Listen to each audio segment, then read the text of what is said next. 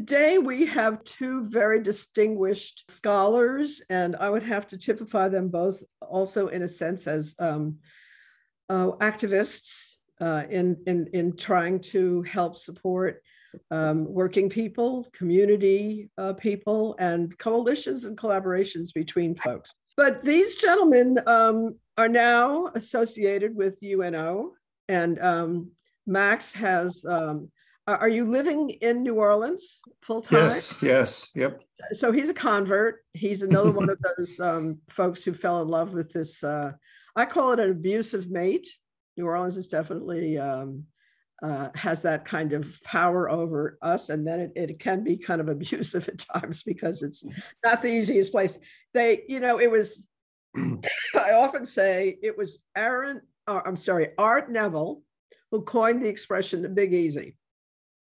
My husband does not concur with that. He says, no, it's a little difficult and as wonderful a place as, it, as this is, it's, it's not the easiest place in the world to um, make things happen that you want. On the other hand, if you are determined and you have the power to do things without help, this is a great place to do it because there's plenty of room for folks to um, make things happen here. So, Max, in coming to the University of New Orleans, and I want to hear about what you're actually going to be teaching, your faculty work, but I also want to know what you're hoping to achieve here. And I want to understand what you were doing in Texas that, in a way, informs what you're going to be doing here. And then Steve is going to help us understand what he's hoping you will bring to UNO mm-hmm. and the city. Okay, so rock and roll. All right. Well, I'll go first then. Um, I'm I'm excited to hear what Steve says about that too. so, um, yeah, I'm Max Krochmal and new to UNO. Uh, I I spent the last decade plus in Texas in Fort Worth, um, which was a extremely abusive place to live, actually, um, and one with maybe less uh, charm and fun than New Orleans on the flip side. So uh, I feel like I I um, you know actually come to a place that seems uh, uh more uh, inviting and and flexible than where I've been. And um, Fort Worth taught me a lot. Uh, you know, I I, um, I, originally grew up in Reno, Nevada, um, and and then worked in the labor movement in California and other places. Um, went to graduate school in North Carolina and kind of immersed myself in in the South and Southern studies and learning about the history of the Black Freedom Movement. Um, and then came to Texas uh, as a graduate student to do research and really understand. Um, I was trying to make sense of how labor unions could be better coalition partners uh, and how people could build coalitions around race and class that truly transcended those lines. Um, and I and I wanted to understand and think about that in a context that was multiracial, multi-ethnic, and not just black and white. You know, having grown up in Nevada and California um, and spent time in Latin America, I was eager to connect Latino studies with with Black studies um, and to think about how those um, liberation movements evolved in tandem and in conversation with each other. And so I um, I wrote a dissertation on Texas that then led me to living there full time and uh, and teaching there and um, and getting to to write a book called Blue Texas that's all about that story of coalition building among Black, uh, Latino, Latina, and uh, white civil rights activists, political activists, um, labor organizers uh, from the 1930s into the 1960s. And, and I'm a historian by training. And, and so um, I was kind of looking to the past to see if we might learn how to organize better in the present, um, you know, particularly in the struggle to,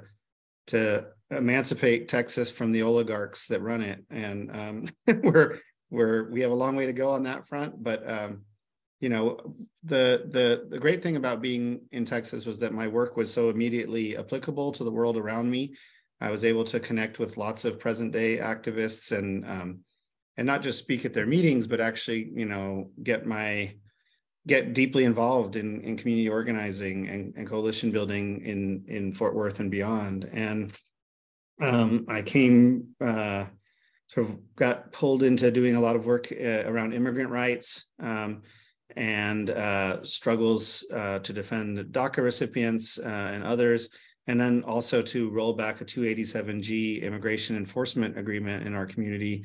Um, and that also led us to doing work to do political empowerment. Um, you know, Fort Worth is the 13th largest city in the United States. Uh, it's majority folks of color, but it's run by uh, a small number of wealthy white oil families, and um, and they're working really hard to keep it as the last conservative city in America. And so uh, we are engaged in that uh, struggle. Um, we built uh, began working with decarceration with um, African American activists on building those alliances and doing work around um, carceral state reform or overhaul. Um, right now, folks there are um, all attending the, the trial of uh, the murder of Tatiana Jefferson, who was, um, you know, sort of made national news when she was killed while playing video games in the middle of the night with her young nephew. Um, so in any case, the, all of that sort of grassroots social movement work shapes my thinking. It shapes my writing.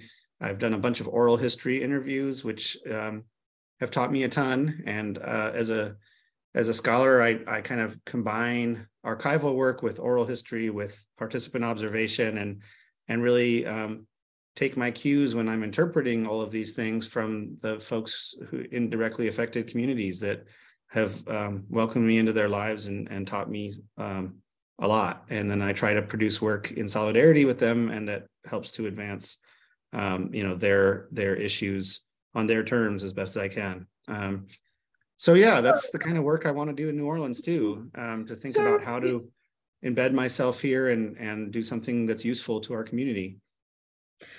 Um, when I first came here uh, from the South, pause Bronx, um, I was um, aware of the fact that Louisiana at the time was one of the most democratic. Um, I would not so go, go so far as to say liberal, but definitely labor oriented. They had unions, they were strong. It was a manufacturing state before the move from the north to the south of manufacturing, before manufacturing moved offshore altogether. So um, I, I, came to a place that had um, a strong labor history. And then, right about the time I got here, and I don't remember the exact year, maybe Steve knows, it was around 73, 4, 5, right in there. Um, they passed right to work legislation in the state. That pretty much, in my mind, crushed the labor movement. And I and I knew a lot of people in the labor movement. I was actually at the time a um, reporter for WDSU, the NBC of local NBC affiliate, and I covered all the labor stories because that was a, a field of knowledge of mine. And um, what I tried to do is explain why people were on strike, other than oh, we can't get a bus to go to Canal Street today because oh, those terrible labor people have on strike. I tried to explain why, and um, and then you had this collapse. It seems of the labor movement. And, and right now, the most active union uh, still is the service uh, employees union. Um, SIU, is that how it's, I think it's, it's an it's yeah, SEIU. Yeah. SEIU.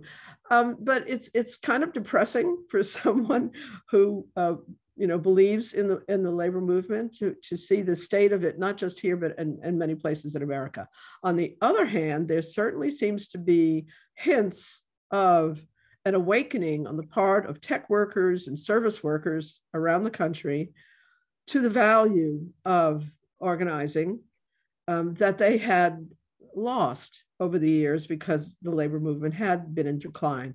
But maybe there's something new happening now. Um, how do you view what I just said?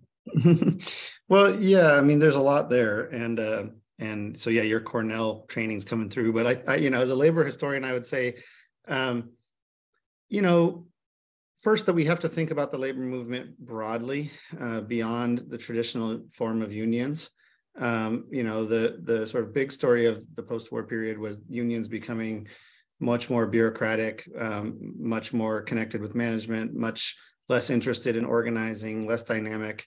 Um, even though they would provide support for civil rights activists financially and otherwise legally, they um, they were not always intimately involved as organizations in the freedom struggle. And, and in fact, you know, Black and Latino workers had to build caucuses within labor movements to fight employment discrimination and to fight to really democratize in those unions and, and make them more useful in their communities. So that's one part of the context, along with right to work. Um, you know, right to work certainly had an, has had a negative effect on unions. I think it's also a sort of convenient excuse for um, for labor leaders.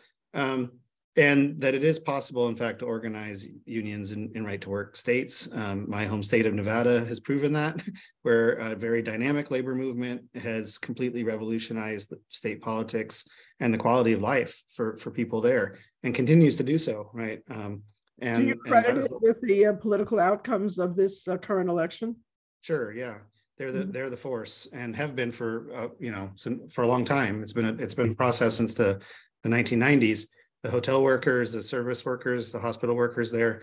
And, and one of the reasons they've been so effective is that they are led by folks of color. They're closely connected to the immigrant rights struggle, um, to, to Black civil rights struggles, and they make those issues part of what their union fights for. Um, they, the, even their contract demands reflect a broad understanding of what working people want and need.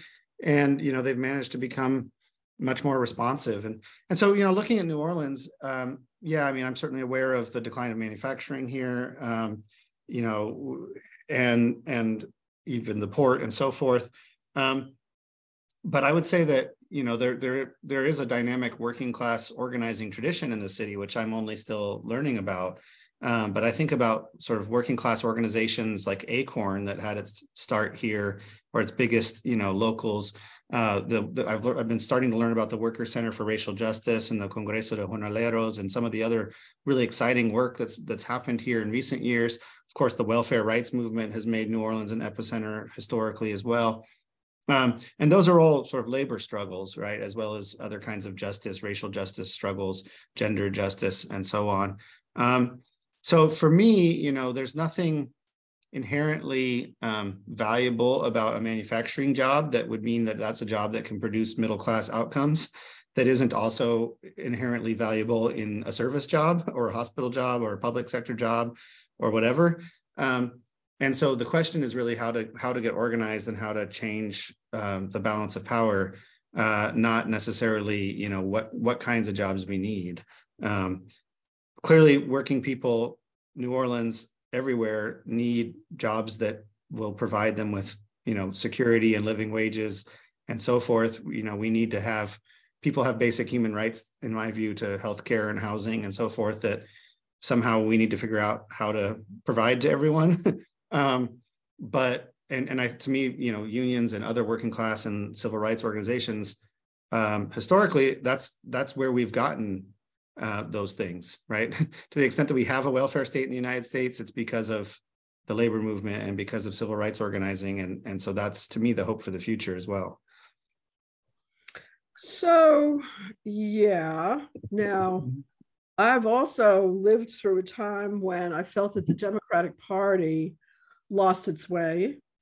Um, and I, I, give a lot of credit for that to uh, Bill Clinton, who I'm not a big fan of because I, I, didn't think that NAFTA was such a great um, direction for us to have gone in that did nothing but promote uh, manufacturing moving out of the country. And I, I think that, um, and, and, not to mention welfare reform, you know, which he, he just adopted certain Republican um, threads that mm-hmm. Um, I think uh, in part may have contributed to the disillusionment of people about the Democratic Party and how it was was or wasn't um, committed to the working um, classes of the of the country. And so um, I kind of when when people want to talk about how bad the Republicans have been for our country right now, I kind of say, well, you know what, the Democrats share the blame.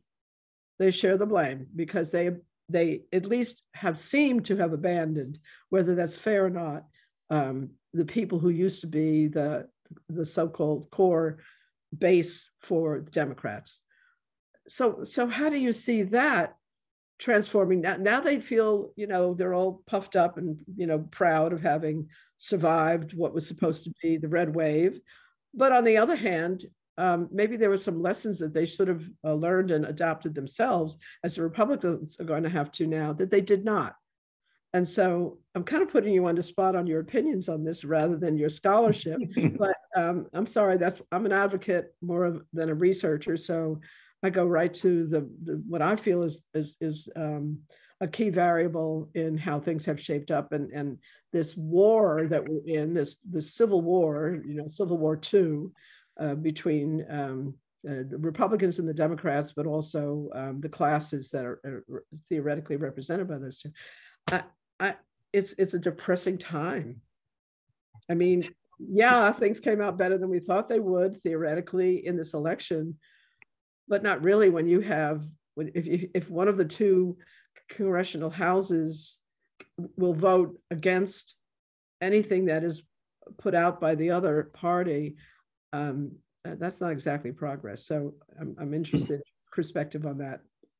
Sure. Yeah. No, I'm I'm always happy to talk politics, and to the extent that I have opinions, it's it's informed by my research, right? My reading of of a million history books and my being out in communities and talking to folks. So where that has landed me is to you know to agree with you. I said that it was the labor movement and civil rights movements that gave us you know basic security and protections it wasn't the democratic party right um, we had a new deal and a great society because of social movements um, you know i thought we had a chance at another one um, when obama was elected that if we'd been able to keep pushing we might have gotten a little more done. Um, but you know the bottom line i think is that the you know both political parties have agreed on most things. And um, you know, we we fundamentally don't practice much democracy in America, um, and that's not just about January sixth. It's about the fact that like most people don't live engaged political lives, um, and we don't usually think that uh, ordinary folks should have a meaningful say in the in in the decisions that determine their lives. We expect other people to do it, and a lot of folks think they can just go vote every couple years and that that's that's their civic duty. But um, you know, building a democracy is about much more sustained engagement than that. And um, and so, you know, the Democratic Party is not um, accountable to a, a, mass of people because because we aren't organized enough to to hold them accountable to that. And um, you know, so for for me, the you know, uh, right, NAFTA was a disaster for the for everybody involved except for the corporations. Um, and that's not that unique. nothing but make more money by right. Um, same prices, but paying a, a, fraction of the labor costs they used to. to right, pay. and you know, and and just just you know, just last week was it or week before? You know, Joe Biden helped to, to bust the railroad workers strike. Right, that here's a group of workers who um, apparently are not entitled to sick pay. Right, they can't be sick uh, like a worker everywhere else. Um, so you know, to to me, there's deep, deep issues in terms of um, you know who who's doing the work and and and also our ability to to say that labor has dignity and that folks should have basic security as a human right um, and that's not been on the agenda i don't think of of either political party um, anytime recently you know i will say one thing i think joe biden did a um, it was really exciting that they during the administration they had extended the child tax credit um, and produced what amounts to a you know a guaranteed minimum income which was something that people have been fighting for, uh, you know, for a century in the United States and longer.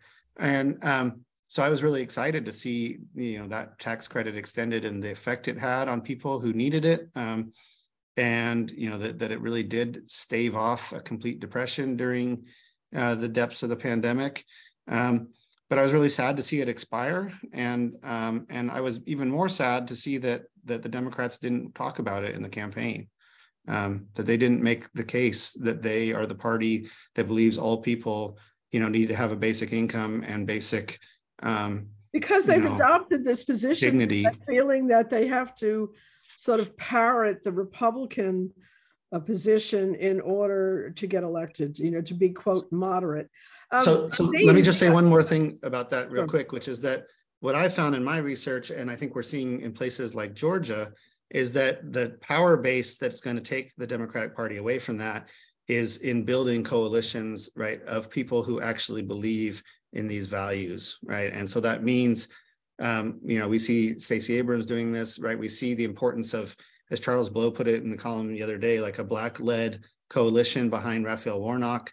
Um, you know, we're in a moment where, and, and the, the political scientist Steve Phillips writes about this too, right? Where it's possible to envision sort of new rainbow coalitions that are are really built from the left.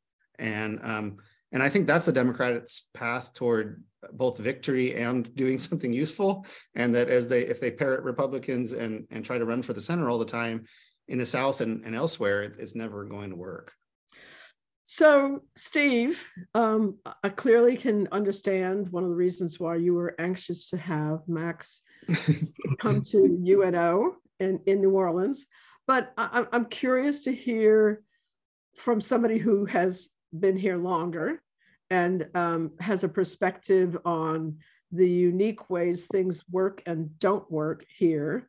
So, um, what's your perspective on um, how um, Max's vision is going to be developed and evolve and work here, given right now a, a fairly sour attitude in this city about the present state of the city and our future. I'm very worried about that sour feeling and the loss of people, both those who are leaving and those who are not coming. So I'm, I'm curious to hear your, you know, longer experience with things here and, and how you feel about his, um, hopes. Yeah, well, let me provide a little context. Um, so I'm, uh, as you said, I'm with the University of New Orleans. I've been there about five years now. I'm an assistant professor of political science. And about uh, three, maybe going on four years ago, um, the, the dean at the time of, of our College of Liberal Arts and uh, Human Education and Human Development, um, Kim Martin Long, she came to me and she had uh, this vision along with the provost, uh, Mahyar uh, Amouzegar, had this vision for a PhD in justice studies that would be interdisciplinary, that would be uh, applied and practical in terms of taking some of the tools and the skill sets and the knowledge we gain uh, in academia and directly relating that to the challenges that this city is facing and by extension that that cities around the, the country around the world places around the world are struggling with in terms of injustices. And um, it was an ex- it was really exciting. I was extremely uh, flattered that she came to me. I think um, she recognized i have certain managerial skills. In fact uh, my background is and training is in public policy and administration. Um, when you're talking about organizing I could be uh, accused of being an institutionalist. I sort of am, am, on the other side, although I, I highly respect organizing movements and labor movements. Um, in fact, a personal personal anecdote. My uh, I grew up in Pennsylvania, which is a pretty blue collar um, kind of unionized state, or at least was historically. Part of Pennsylvania. I uh, grew up in York, Pennsylvania, um, home of the York peppermint patty, at least at some point, which is now I think being made by Hershey in Mexico. Um, and, but definitely a manufacturing kind of town. And you, uh, my dad was a truck driver and in the Teamsters Union until that got kind of dissolved and and and receded in the 1980s um, under you know the Reagan administration. My mom was a public school teacher, uh, actively involved in that union and so I, I did sort of grow up with that as being taken for granted. Kind of, I, I had I experienced the benefits of organized labor and just sort of thought, well, this is just how things are. Uh, it's certainly a different thing in, in particularly in the South and, and in New Orleans and Louisiana. Um, but in, at any rate, um, my my training, my skill set is more managerial, I suppose, in nature. And so I saw myself as the person who just needs to get this program up and running, get through mm-hmm. these bureaucratic hoops and hurdles that are everywhere in, in a public university. And and that's what we did. Any, any uh, university setting, really, right? True. Yes. And so so that's what that's what we did. Um, and uh, credit to to Dean Long, who's now um, stepped away from her administrative role, but is still, uh, you know, an, an, active professor and scholar. Um, and uh, and over the last few years, we got Board of Regents approval for this PhD in Justice Studies, which was a huge achievement because there has not been a new PhD at UNO in many, many, many years. Um, and particularly in the in the um, humanities and social sciences. Uh, and and we uh, invited our first cohort of students in fall of 2021. Uh, seven extremely talented, bright, folks who are really colleagues, I would say, and who came in with just tremendous lived experience and professional experience in addition to graduate degrees and, and sort of that academic uh, skill set.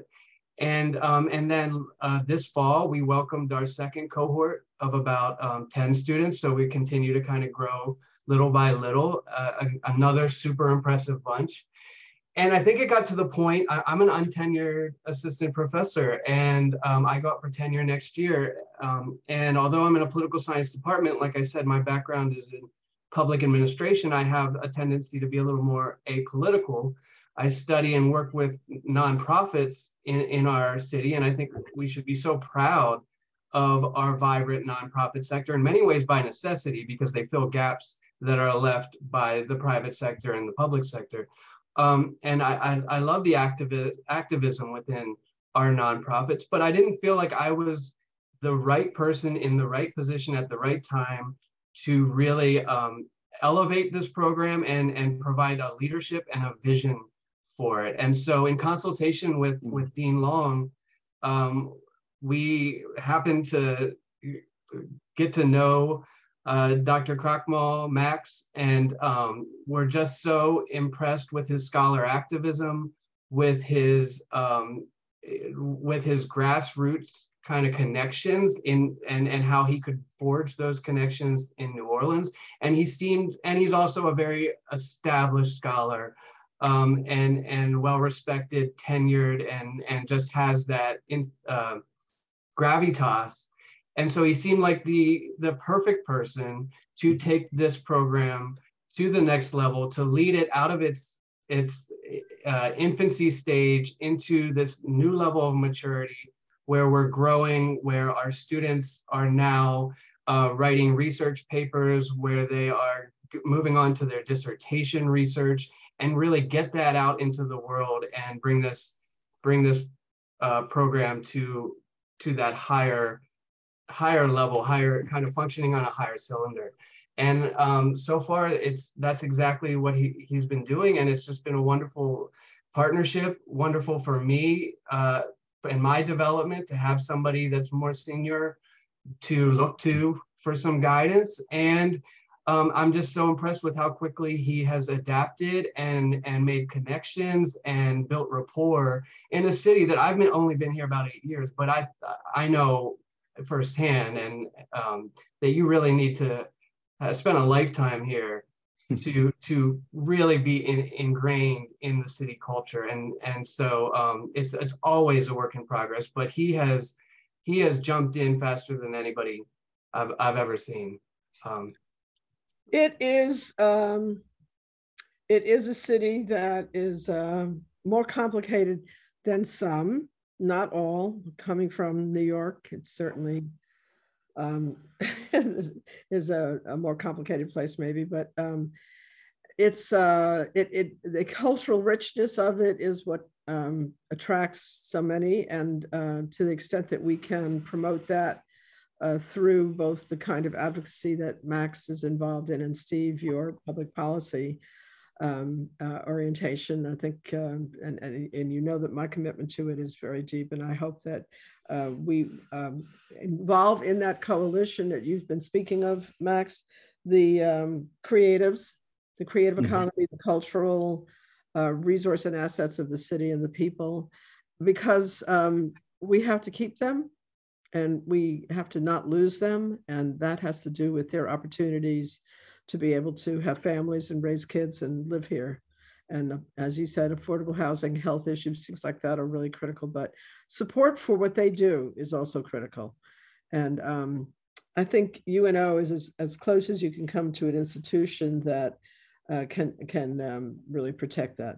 So uh, one of my teachers at uh, Cornell was Frances Perkins, mm-hmm. and um, she was the Secretary of Labor under um, uh, FDR and WPA was a big part of my growing up only because I lived in a part of the city in the Bronx where Art Deco um, resulting from um, the WPA cultural programs was really important. So that's been a, an important influence for me.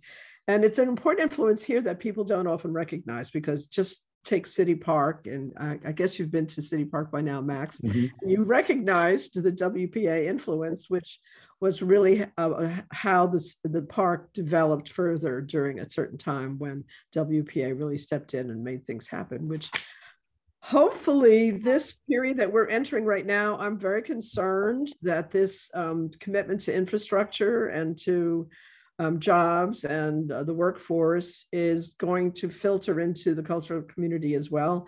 And unfortunately, we really haven't had a robust lobbying effort in that direction from the cultural community. I don't think they get it yet how important this mm. money is going to be. And when I see how it's being divvied up, and there was something in the paper, I think just last week, that showed how that money is being divvied up, and there was no mention of culture in it at all. And our mm. creative economy, Steve, we have to do something about this. But I mean, I've tried to work with people from the Arts Council and the city, and and uh, Randy Haney is one of the chief lobbyists in the state who has an interest in the arts, and we ain't there yet.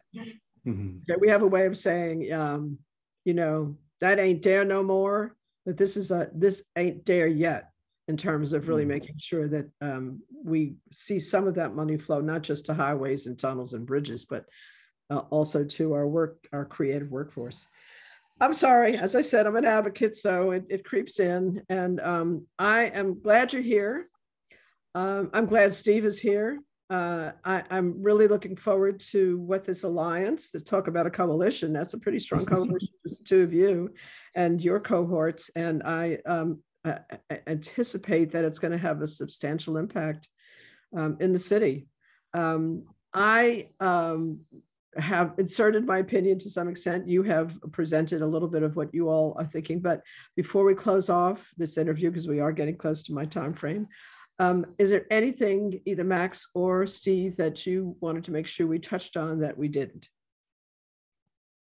Uh, I, will just quickly say, well, thank you. Thanks for having us, and thanks, Steve, for the for the kind words. I'm so impressed by the work that Steve and everybody here did to build this program and set this great foundation. And I'm fortunate to step into, you know, the the product of all that wonderful work. You know, for me, that I do I agree with you that I think the University of New Orleans is uniquely positioned to facilitate uh, justice work in our community. Um, you know, if to the extent that people have opened doors to me, I think that part of it is just that that's my affiliation that I come in from the city's university, right? And and and UNO really has this mission to serve the community. Um, and what better way to do that than amplifying, you know, the great work that's already happening on the ground, helping to assist it by bringing our skills and knowledge and expertise. Um, and you know uh, and i think what you said about you know making sure that that that kind of cultural work is highlighted and supported is is incredibly important and um and again something that that the people who passed those laws should be very proud of you know very proud of the fact that we're we're using state money to hire artists and writers and and that's something that we should be doing. And um and so yeah for me barely you know, we need to do a lot more of that. Yeah yeah we don't do it enough but but I, I, I, am you know, I'm really excited about the opportunity and the potential of this program and our ability, you know, to bring people together, faculty, students, community members, um, and really, uh, you know, come up with creative new approaches to some of these long-standing justice issues and to to work collaboratively um, to to chart some new directions. So I'm happy to be here, and I hope this is the first of many conversations, Jean. I was just going to say, I will look forward very much to having you all come on on a regular basis and update me on projects that you're working on so that we could share it with, um, you know, our audience is a, a little bit um, uh, different from our, our home bases at WBOK, and we have a substantial audience of color. But we also have, um, as I say, the list that I use to communicate with people in the newsletter is contains everything from uptown garden clubs to downtown mm-hmm. um, activists and uh, anarchists, for that matter. So um, uh, it's it's a, an important audience for us to reach, and I look forward to talking with you many times. Thank you so much, Steve, for putting us together, and for bringing him here, and for being here. And um, let's let's uh, stay in touch. Okay. And Jean, just real quick, the, the application deadline for the program is February 1st. Please, uh, if you're interested, reach out, justice at uno.edu. We'd love to, to fill you in on the program, to see what the connection may be. All you need is a bachelor's degree to apply. And, and it's really the, the students, uh, the scholar activists, they bring their agenda. We don't impose an, an agenda. It's, it's uh, very grassroots in that sense. And so the more diversity, the more passion we can bring into the program through the students who are admitted, that just strengthens everything. And I think makes us a, a better community. And that's, that's the goal. Couldn't agree more. Look forward to um, very interesting developments with you all. So, um, by the way, have a nice holiday season. you too. Talk Thank to you, you. All right. Bye bye, guys. Bye.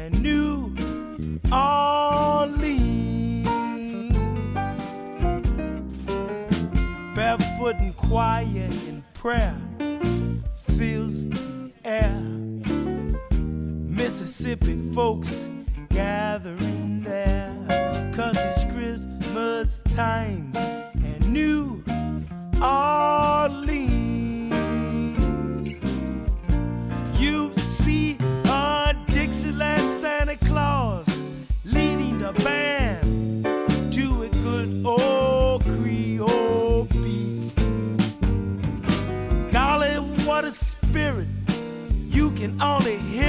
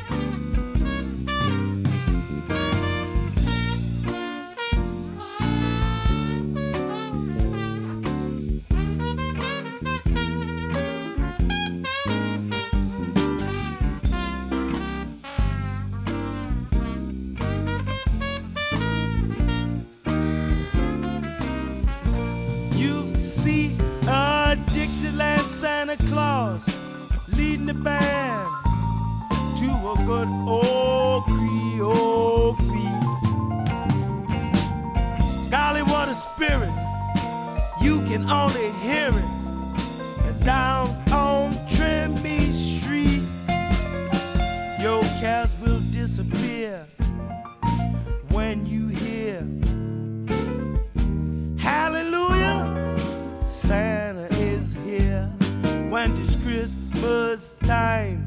And new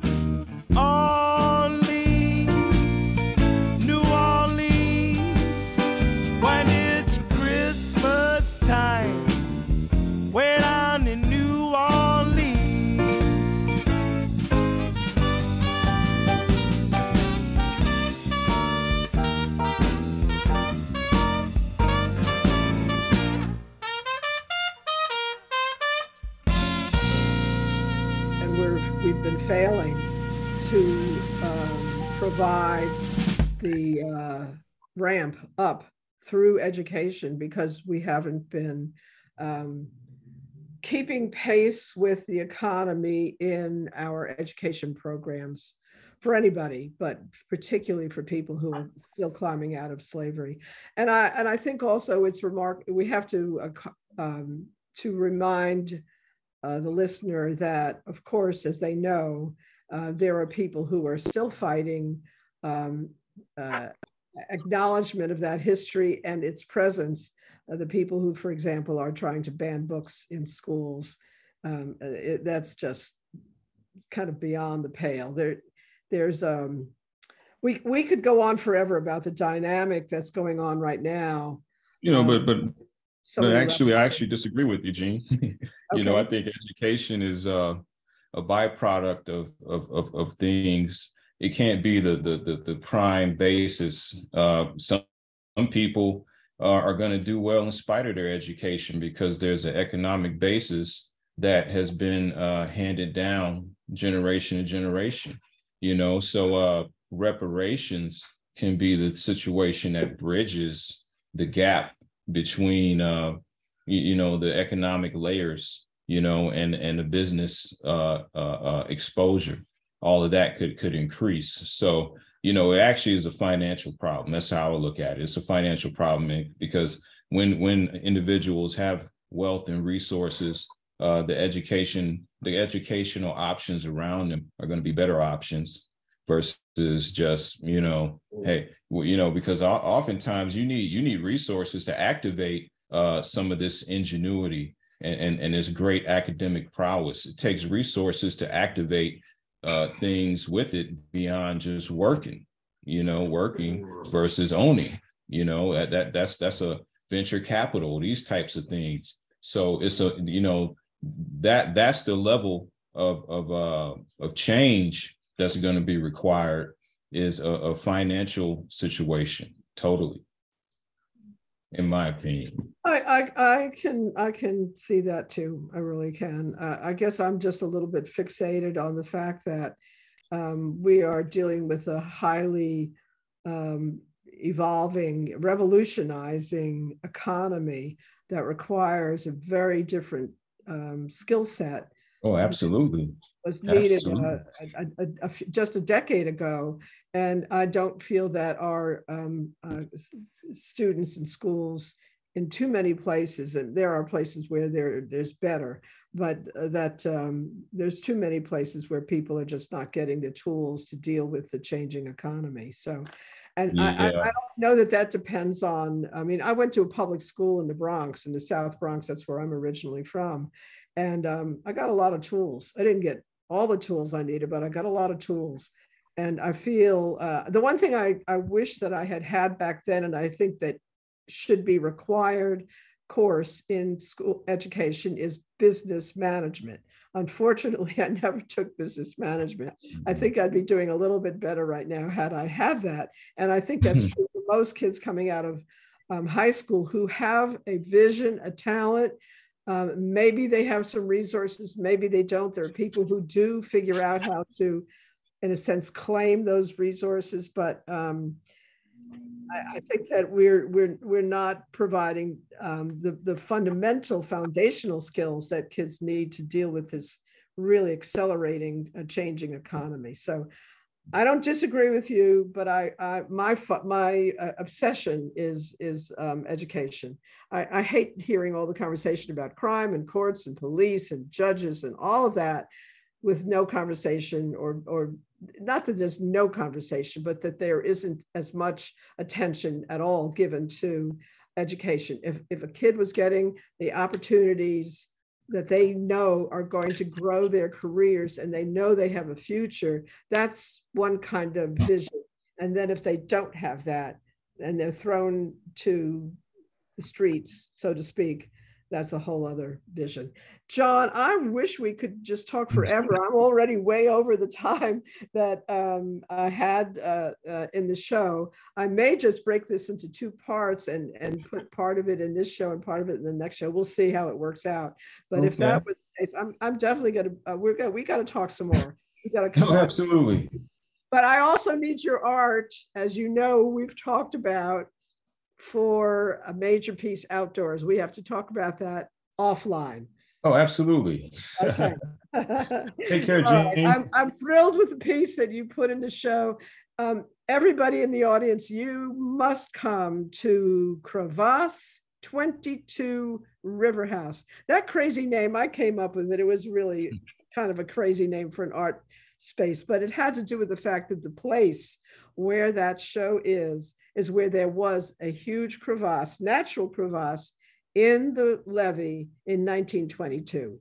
Oh, and wow. So it was it was the basis of the Orleans people in 1927 in the flood for for busting the the levee back down in the same place again, which was a big mistake. It should have been above the city, not below. So it flooded St. Bernard for a second time.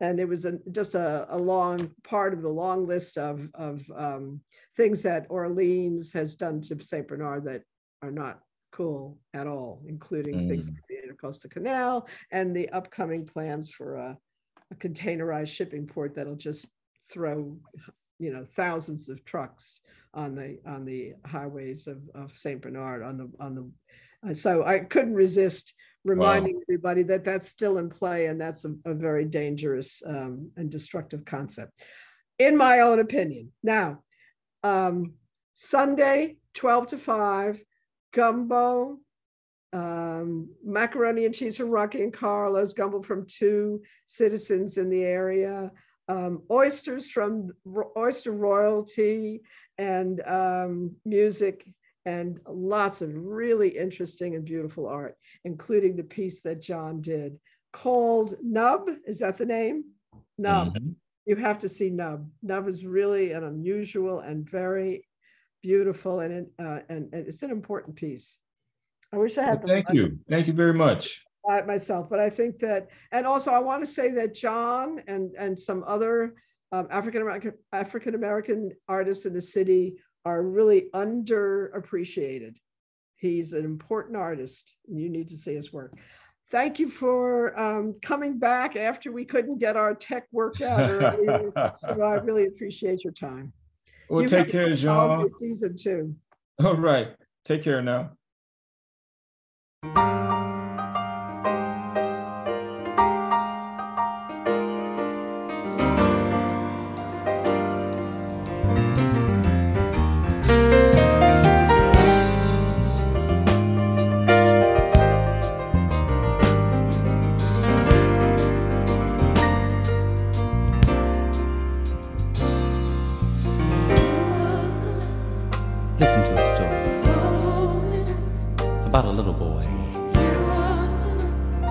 Grew up to be the savior of the world.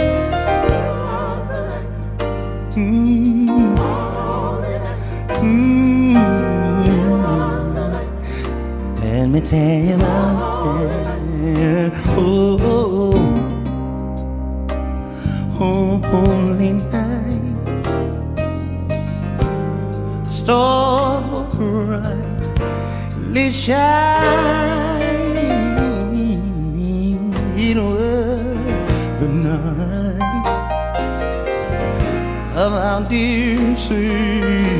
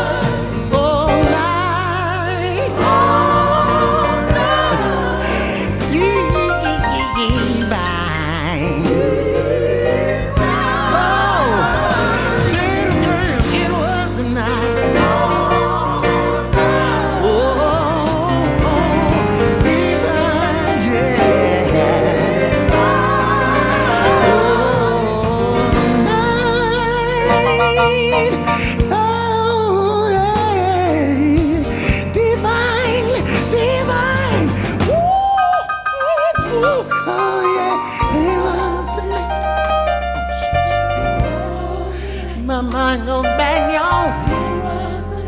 Oh yeah. Y'all got to sing it again, y'all.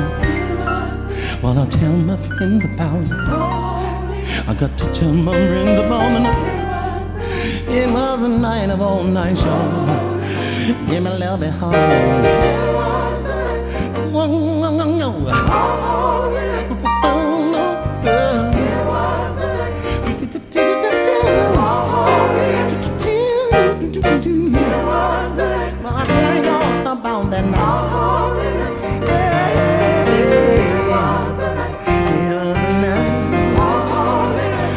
Tell you about it. Keep on singing.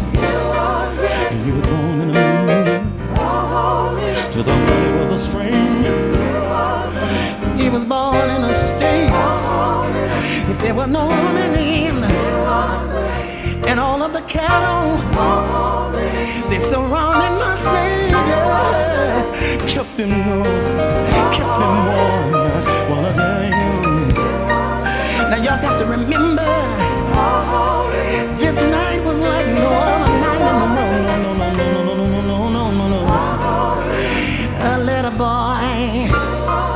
By the name of Jesus was the Savior. Oh, well, yeah. Y'all keep on singing. Keep on singing. I'm getting happy in here. Yes, I am. I feel like whooping for a night.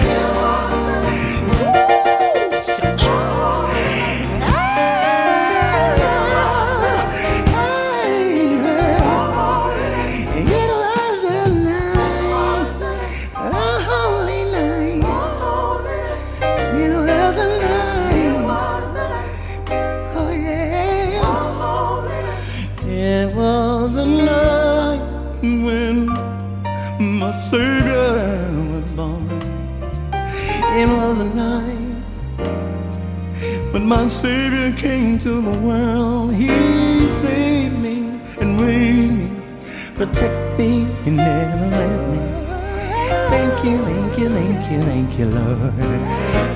It was a night when my Savior was born.